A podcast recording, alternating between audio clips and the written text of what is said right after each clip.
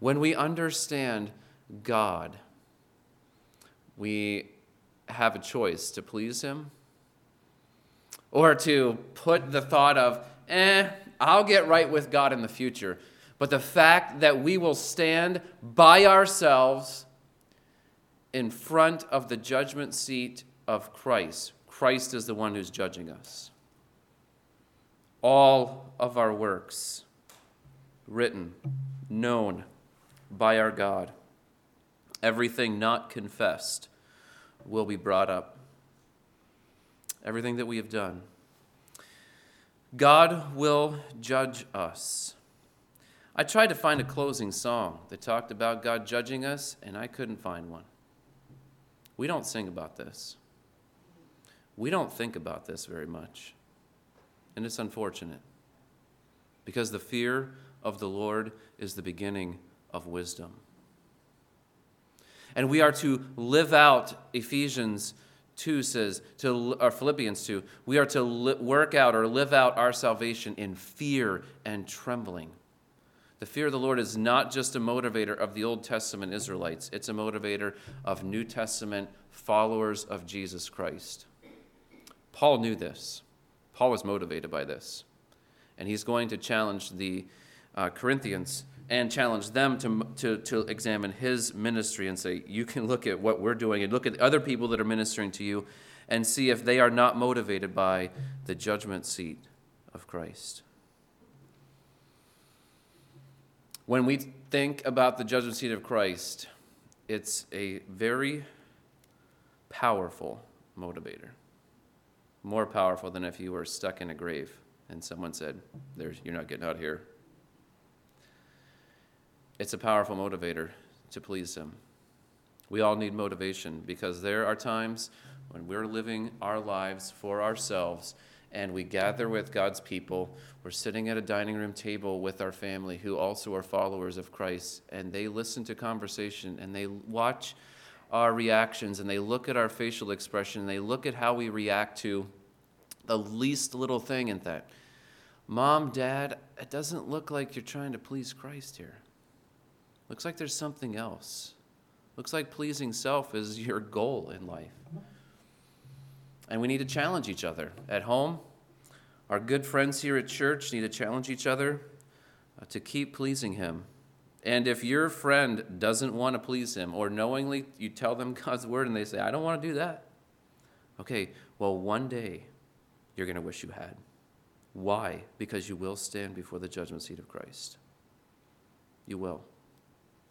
All of us. Look at verse 10. We must all. Must all. It's not a choice. Eh, I think I'll go get judged. no, you, you must. And you don't get out of it. Every single believer is at the judgment seat of Christ one day. We must all appear. Now, this is different than the great white throne that's mentioned in Revelation 20.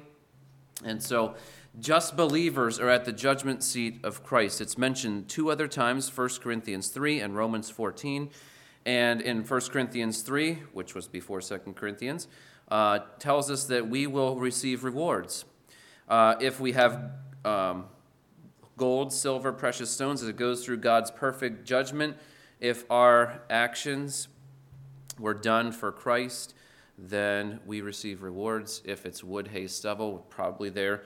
Uh, uh, adding from what we learn from that passage to what we learn here, it, God judges our motives here. In this context, if Christians don't make it their aim to please Him, that's verse 9 then when you stand before God and, and before Christ, your Savior, and are judged, what has come out of your life in not pleasing him is look what it says at the end of the verse so that each one may receive what is due or what you deserve for what has been done in the body on earth in the body whether good or evil. So god will judge us. He will judge the followers of the lord jesus. I believe that there is a lack of teaching on this and a lack of motivation in God's people. That God is love and He will just overlook my sin, like a grandfather whenever you sin against grandma and He winks and says, We won't tell grandma, will we? And that's not how God judges. He doesn't wink and allow us to live however we want after our salvation as His followers and displease Him and displease Him and displease Him. And when we stand before Him, we get what we deserve, and what we deserve is a losing of rewards. There's no condemnation. We know that from Romans 8. We aren't judged in hell or get tortured by the angels or anything else that we can come up with. We lose a reward. If you've ever been a parent or a Sunday school class, and I remember this in junior church, that the, there was a quiet seat and our junior church teachers knew how to keep little children quiet by offering a quiet seat prize. It was like a dollar store item. And it was a big deal if you got chosen for the quiet seat. But the, there were two adults, and they'd choose a, a boy and a girl, and then they would uh, watch that boy or girl. And if they weren't quiet and didn't sit still, they would say at the end, Well, I chose someone, and the person I chose didn't, and I'll talk to them after. And if you got the talk of shame after, I chose you, but you can do better. And I remember probably one, at least one of those times getting that conversation, and then the other time whenever you get a reward. Oh, yes, and you are called up to the front, and the, the leader says, Hey, I was watching this person, did a really good job, and they got a prize. It was a dollar store item. But it's a big deal when you're four, five, six, seven to get, to get that. God will judge us. The reason we want rewards is what we're going to do with our rewards. We're going to give them back to Him. You want something to give back to your Savior of infinite value. Having heard well done, thou good and faithful servant. What's a good and faithful servant do? Lives to please his master. And if we're not motivated by the judgment seat of Christ, the next motivation isn't going to help you either. Because fear is the first motivator. It's not the primary motivator, but it's the first one. And the fear of the Lord is where wisdom begins. This is where wisdom began for you when you turned from your sin and trusted Christ because you feared hell. Don't take hell out of your gospel presentation because God wants people to hear about an eternal lake of fire and that that's their destiny if they reject Jesus Christ. It's a pretty powerful motivator. That's why Jesus tells us about it. But God will judge us not as unbelievers or not followers of Him. The judgment seat of Christ is just believers. So, verse 10 tells us who's going to be judged here. And it says, all. Why are we going to be judged here? Verse 10 so that each one may receive what is due, or the idea is what you deserve, what you've earned, for what he has done. When are we accumulating these, either good or evil? It's what we're doing with our body. Now, we have learned how to be encouraged with this body and how to hold the things of this earth, this body lightly and, and focus on eternal things. You're right. But this is the beginning of eternity for us. That we are going to stand before the judgment seat of Christ. And each one of us, if, if you didn't get the we must all appear, then he emphasizes it. Each one of us may receive. I don't receive rewards for you, you don't receive rewards for me. Or or lack of rewards. We all must stand before the judgment seat of Christ alone, and each individually. Your sibling, your parent, no one stands there with you or for you, speaks on your behalf. There's no lawyers here, there's no witnesses to call. The one who is judge knows all things and knows exactly what you've done, how you've done it, and what your reward should be or the lack of reward. It will be perfectly just. We know in the Old Testament the judge of all the earth will do what is right. He always does. Perfect justice is coming. We don't want perfect justice if we want to get away with not pleasing Him. We stand before this judgment seat to receive what we deserve. What is our due? That's the text here. And the context, the verses around, before and after, tell us how does God judge? He tells us how he judges based on verse 9. We will, whether we are at home or away, we make it our aim to please him. And then the connection of 9 to 10 says, For we must. So there, those little connection words in the text of Scripture have to point us back and, and help us understand the context. So God will judge good or evil. How do we know whether we're doing what is good or evil? I have a chart for you, and hopefully this chart will help. The motivations of our actions. Okay, so God judges our motivations. That's what we get at. And if you want to know motivations, why I picked that word, look down with me at the end of verse 12. That you can judge those who are be able to discern whether those who are teaching you are boasting about outer appearance and not about what is in the heart. God judges the heart. What you love, what you hate, what you desire, what you don't desire. Why are you doing what you're doing? All right, and so I have a chart here. Action plus motive equals the result. Look at the end of verse 10 whether good or evil. We know from 1 Corinthians 3 that we will lose rewards, and the good is going to be the gold, silver, precious stone. The evil is going to be the uh, wood, hay, stubble that's going to be burned up. It's going to be worthless. We're not going to get anything from all the actions that were motivated by pleasing self. So the action is going to be disobeying or obeying, and then the motive is going to be self or God. I can't evaluate yourself. You have to evaluate what you're doing.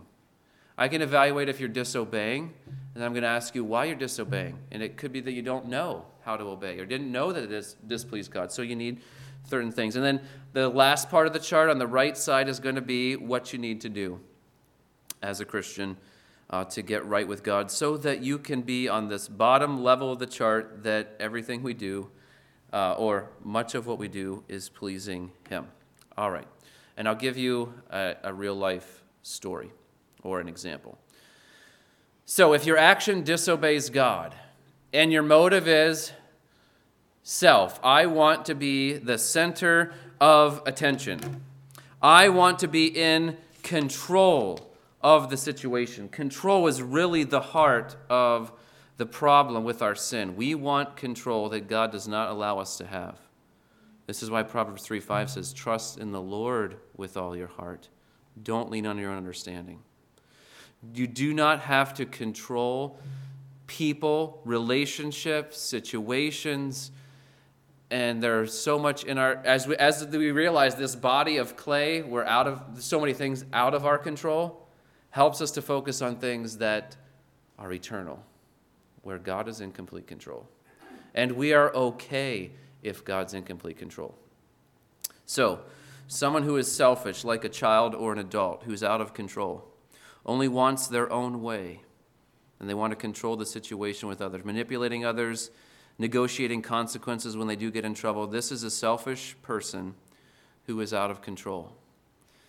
Not listening to authority, not listening to the boss, doing your own thing, and expecting, eh, they, they might not notice. It's no big deal. The motive is self. The result, clearly, evil. So, disobedience with a selfish motive always is going to result in evil. God's going to say at the judgment seat of Christ, your life was evil when you did this and this and this. And because you were motivated by self, we'd say doubly evil. okay? Awful. So, what does this require?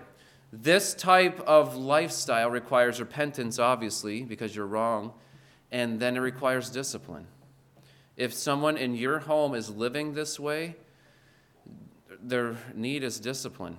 You cannot disobey, and you cannot be in control. You need to live for God. And we don't We don't allow children, we don't allow adults to disobey with selfish motives, living evil lives in a church body without provoking them to love and good works, to repent, and then discipline yourself. You can't live how you want to live if what you're doing is evil. You can't think how you want to think and try to be in control and try to manipulate people around you to live for how you want to live. And you want to be the center of attention. You don't want to submit to authority in your life. And you're disobeying God. And you need discipline in your life. A godly friend who will come and put their arm around you and say, What you're doing is wrong. And you need to evaluate what you're doing. And if what you're doing is wrong because you're motivated by self, you're evil.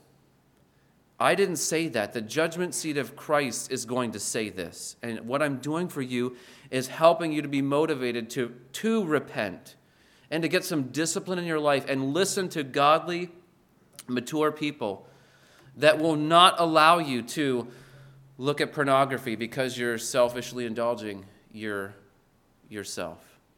It won't allow you to just blow up at people. It won't allow you to do things that you know are wrong because you want to be in control. And this is this is all around us and it's in us. Okay? So repent and mortify the deeds of your flesh, as Colossians 3 would say. Okay?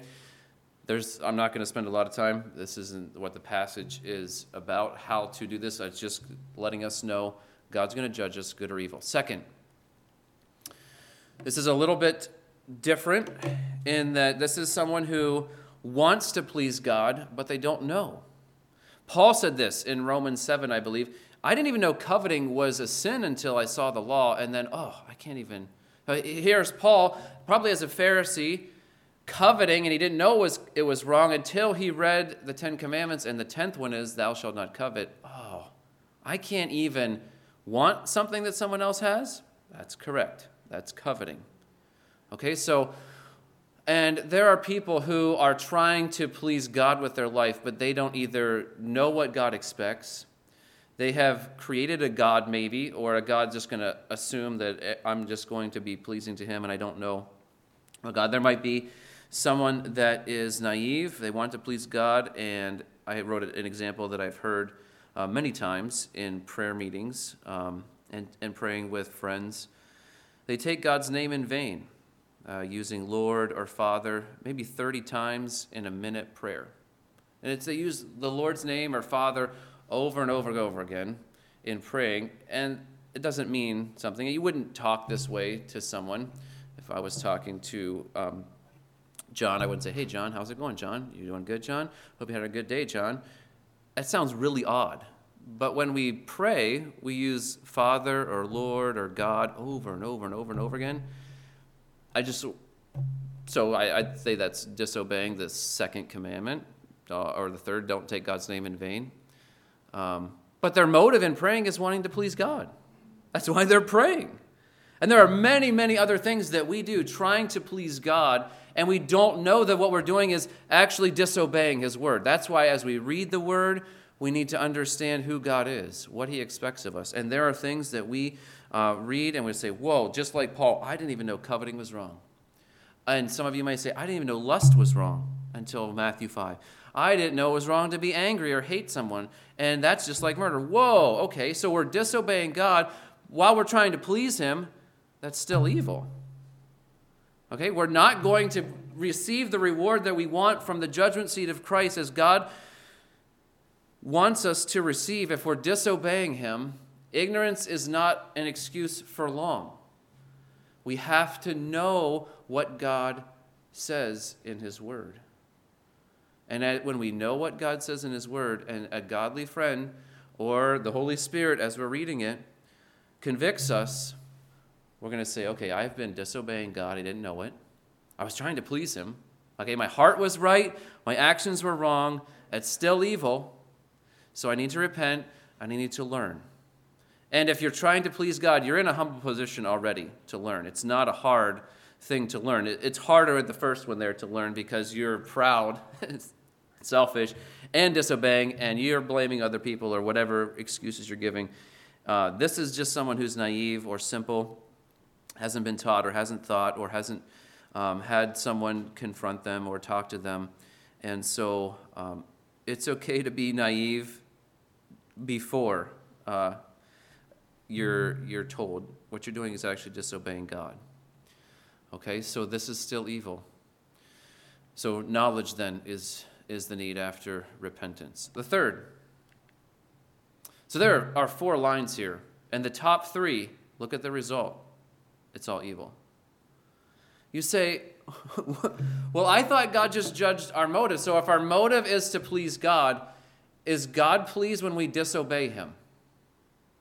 No, He's not. Okay, am I less if I if my kids disobey me and their motive is I but I wanted to please you, Dad. I thought taking magic marker and writing all over or whatever. Or I had one of my kids one time take a, a rock and they tried to clean my car with a rock. I'm like, ah, no, no, not a rock. It looks similar to a sponge. I know. You know what? I didn't discipline them that for that because they didn't need discipline. What do they need? They needed knowledge. Okay? Rocks aren't sponges. Thank you for trying to help daddy. I'll give you a sponge next time and you can go to town on the side of the car. That's okay. There are a lot of things that we do ignorantly, and husbands, wives, and vice versa in, in a home try, trying to be helpful, and we do things that aren't helpful. And it takes humility. Yeah, I was trying to please you, but we give gifts that are awful or we do things that we just don't know, or we don't do things that we should do, like not watering hanging plants when it's 100 degrees outside, those kind of things.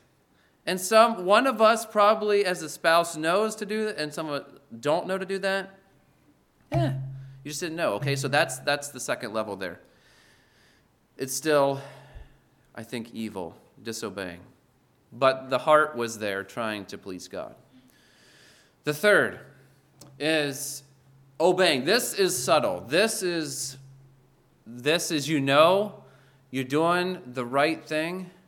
You're saying all the right words. You're singing at the top of your lungs when you're in worship. You've got your Bible open. You might even be taking notes, hoping mom and dad see and compliment you on, wow, you're doing really good at paying attention in church. The teacher says, Quiet seat, you win. Yes. Motivation, self, I want that toy. Or I want to be seen as the good child. And I struggle with this so much. Even into college, even into youth pastoring, even now. This is a real problem for me. I do the right things as a pastor, I, I know what to say but I'm doing it to look good so that you'll like me. That's evil. See, I'm, I'm obeying outwardly. I, I, I appear to have the fruit of the Spirit, but it's self motivated. It's to get the approval of men. And Paul's going to go after that, the appearance aspect, he says in verse 12. So, what does this kind of Christian need? Because I'm going to hear you wicked, slothful servant, if I live my life on step three there, I need to evaluate why I'm doing what I'm doing. And as we help our kids with the discipline, as we teach them knowledge, this step here is going to require them to self-evaluate because you can't all you can't evaluate why we other people do what they do. Now we can assume and unlovingly assume the worst of people. They're just doing it because of this. You don't know that unless you're sitting with them and they say, The reason I'm doing this is selfish, to look good, want to be the center of attention, or whatever I just said. So we can't evaluate someone's motives unless they evaluate them and tell us their motives. Then we can say, You know what? You're doing the right thing, but for the wrong reason. You're not going to be told by Christ what you've done is good. Actually, what you've done is evil. and this requires evaluation. Of course, all these require repentance. Why, does, why do we have repentance up there? Because all these things are evil. They're subtle evil, evil, right? But God's going to evaluate our heart. If the meditations of your heart and the thoughts aren't pleasing to God, God's word is, is what you need.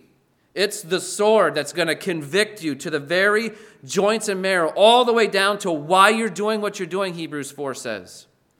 So we need God's word to evaluate us. And then as it lays us open and shows us, whoa, I thought at least two and three might be on the good ish side. There's no good ish side at the judgment seat, it's good or evil. And I want you to hear good things from your Savior. I don't want to hear good things from me from the judgment seat and hear all of you, you wicked, slothful servant, you wicked, slothful servant, you wicked, slothful servant. What? Didn't you know what you should have done? Didn't you evaluate your motives? And I show you this chart because hopefully it'll help you. It'll help you to evaluate yourself, it'll help you in helping other people. Because all of us, hopefully, as believers, we want to do what's right and good. You don't want to see evil. You don't expect to stand before your, the judgment seat of Christ and hear, You wicked, slothful servant, what you've done is evil. No. What you want is the, is the fourth one here. You're obeying, and your motive is to please Him. Where did I get that from? From verse 9. And then, and only then, will you hear, Well done. You're obeying God. Now, none of us are perfect. We don't stay on this fourth step all the time. We go back, hopefully, rarely to the first step. But we're dabbling probably with two and three often because we just don't know or we just aren't careful with our evaluating and we just need to repent. But how do we stay on step four? Humility.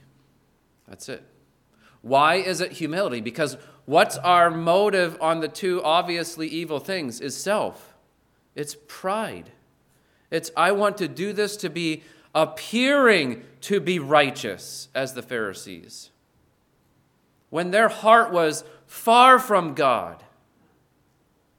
Yeah. So, your heart close to God and your actions obeying God, then it's good. And stay on, stay humble. And why did I put grace there?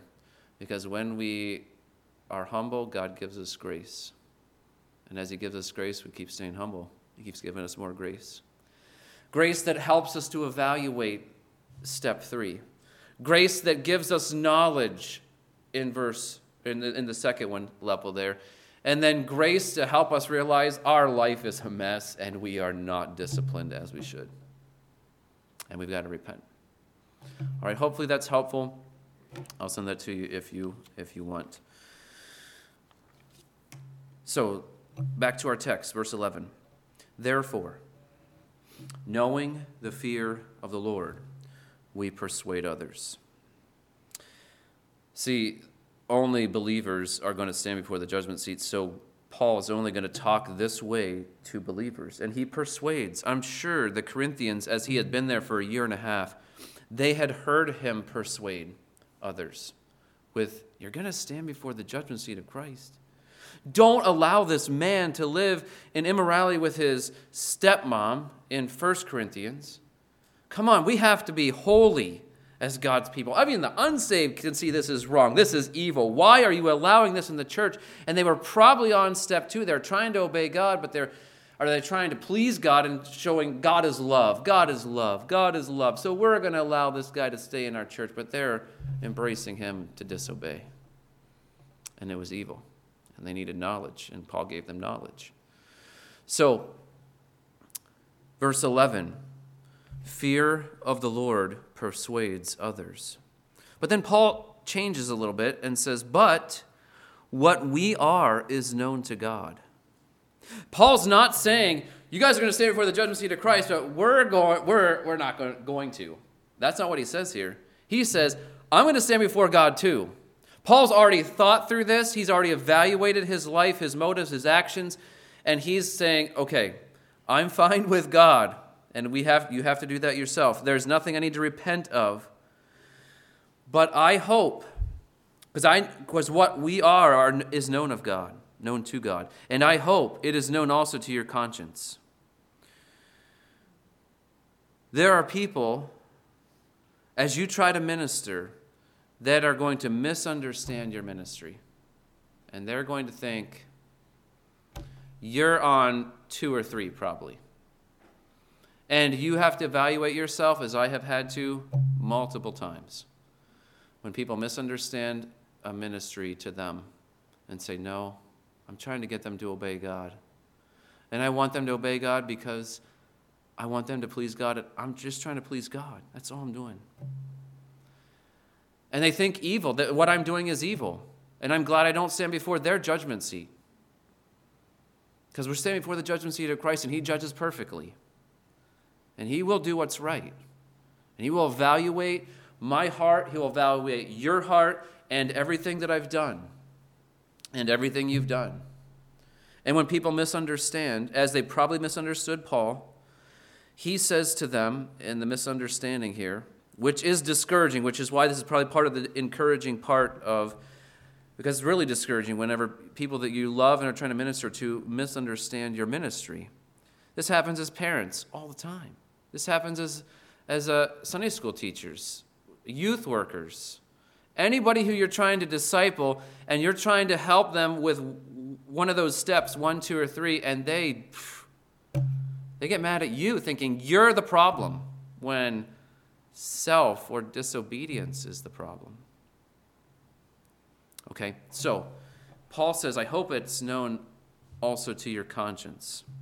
Okay, you can evaluate us and are we really living in the fear of the Lord? Verse 12. We are not commending ourselves to you again.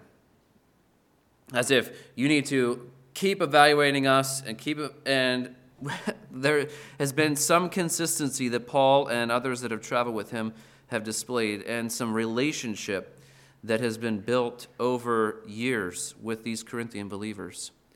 He says, We are not commending ourselves to you again, but giving you cause to boast, but I'm giving you a cause to boast about us. Why is he saying this? This sounds a little like boasting about Paul. Well, let me catch up to my notes here. The future motivator is fear. Do your spiritual leaders fear the judgment seat of Christ? I can tell you from what I've observed. Now, I can't see their heart. We don't have any fear, uh, fearing God detection technology. But the other three elders and their wives that we just met, had, had a meeting with last Sunday night, the other elders and their wives, they fear God. They fear the judgment seat of Christ. We make decisions based on fearing God for our church. You may not understand it, you may not accept it all. Um, and if you ever feel like we don't fear God here, please challenge us. Challenge any one of the elders. The better you have a relationship with them, talk to them. So he says in verse 12, We are not commending ourselves to you again, but giving you cause to boast about us, so that you may be able to answer those who boast about outward appearance and not about what is in the heart.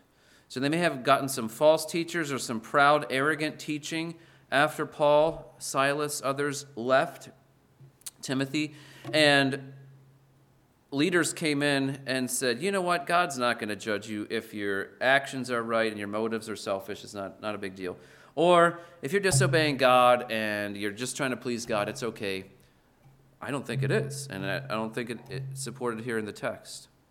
So, boasting about outer appearance sounds like they're obeying outwardly, and then the end of verse 12, and not about what is in the heart.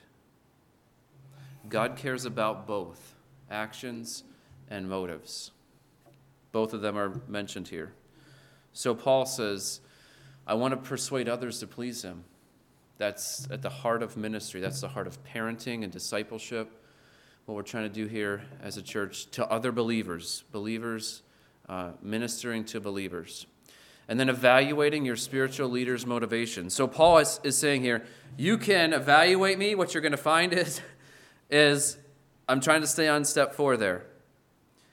I'm fine with God judging me. I hope you know in your conscience that we are a trusted um, teachers who are fearing God. And then you'll have some people that boast about appearance, about not, uh, not about what's in the heart, but their evaluation, the believers evaluating their leaders, can say, you know what? There are people that we should not follow because they are not teaching God's word. Why aren't they teaching God's word? Well, we're not sure what, uh, what's off in the not teaching. Either they're disobeying or their heart is wrong. But either way, it's evil. It's evil teaching. It's false teaching. It's everywhere on the internet. It's all over. It's so many churches, churches that claiming to know Christ, claiming to follow Christ, and when they stand before Christ, it's not going to be pretty. So you have to evaluate your spiritual leaders' motivations. If you're not sure what motivates us, ask. It's okay to ask. Pastor, it seems like you just want this, or you are thinking this. It's okay to challenge my motives. It's okay to challenge the elders' motives. We're not trying to hide anything here trying to be transparent. That's what Paul's here is saying, bringing up their conscience to evaluate him. He's trying to be transparent. And then verse 13 For if we are beside ourselves, which is the word out of your mind, it's for God. Well, if they watch Paul and said, Paul, you're crazy. What are you doing that? He's like, You might not understand. I'm doing it for God. And maybe someday they'll understand, but that's okay. I'm doing it for God. That's how you that's how you uh, talk to immature people or those who need knowledge. It's okay. Um, but if we are in our right mind, that the Corinthians can understand what Paul is doing, then it's for you. Okay, so it doesn't, it doesn't, it's not a contradiction here in this verse. It's a little bit challenging to understand.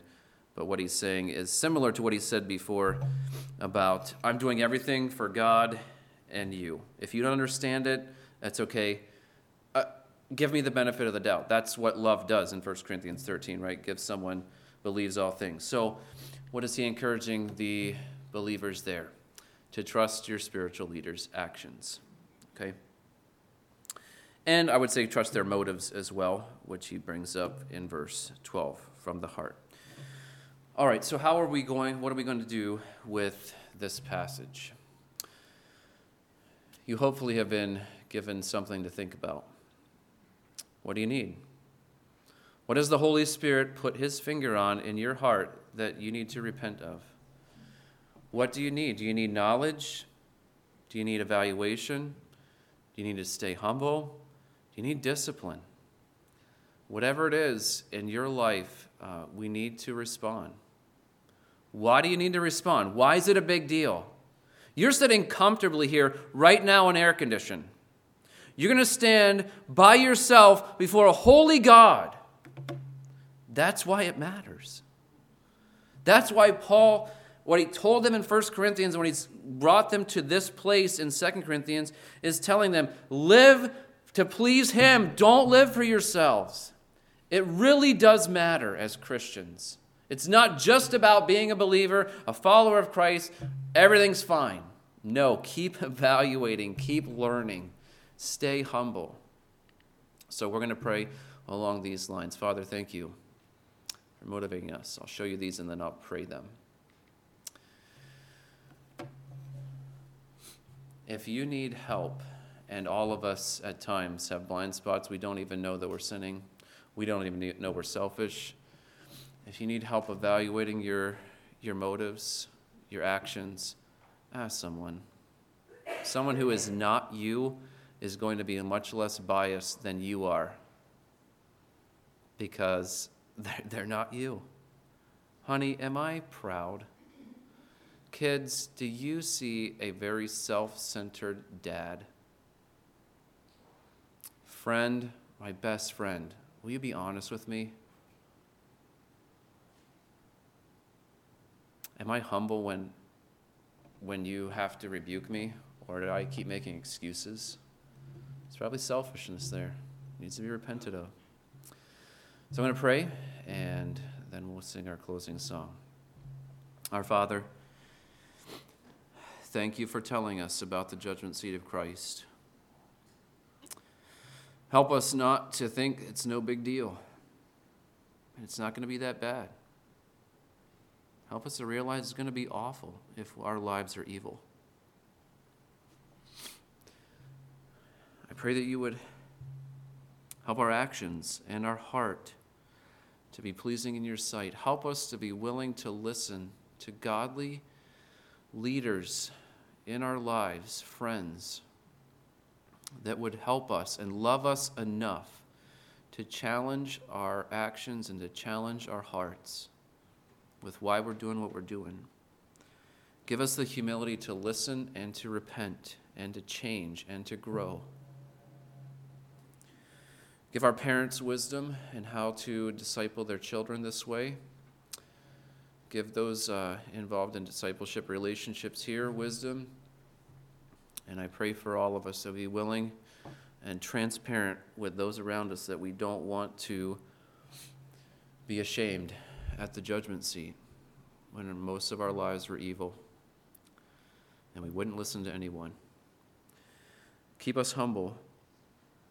Help us to only do what pleases you. We know this is our Savior, this is how He lived, and this is our heart for ourselves and for those around us. Help our church to be pleasing in your sight as well. You are our rock and our Redeemer, and help us to please you. In Christ's name, amen.